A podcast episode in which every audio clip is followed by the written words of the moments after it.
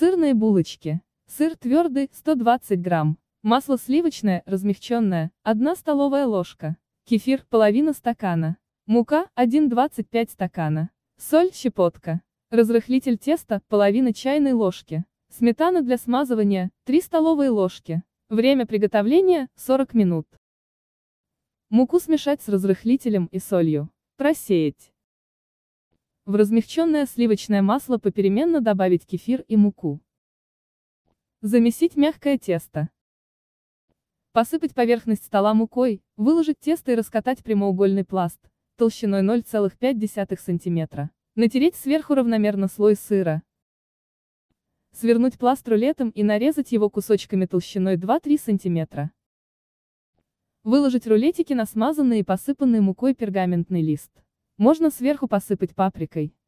Смазать сверху булочки сметаной и запекать 20 минут при температуре 180 градусов. Булочки готовы. Приятного аппетита!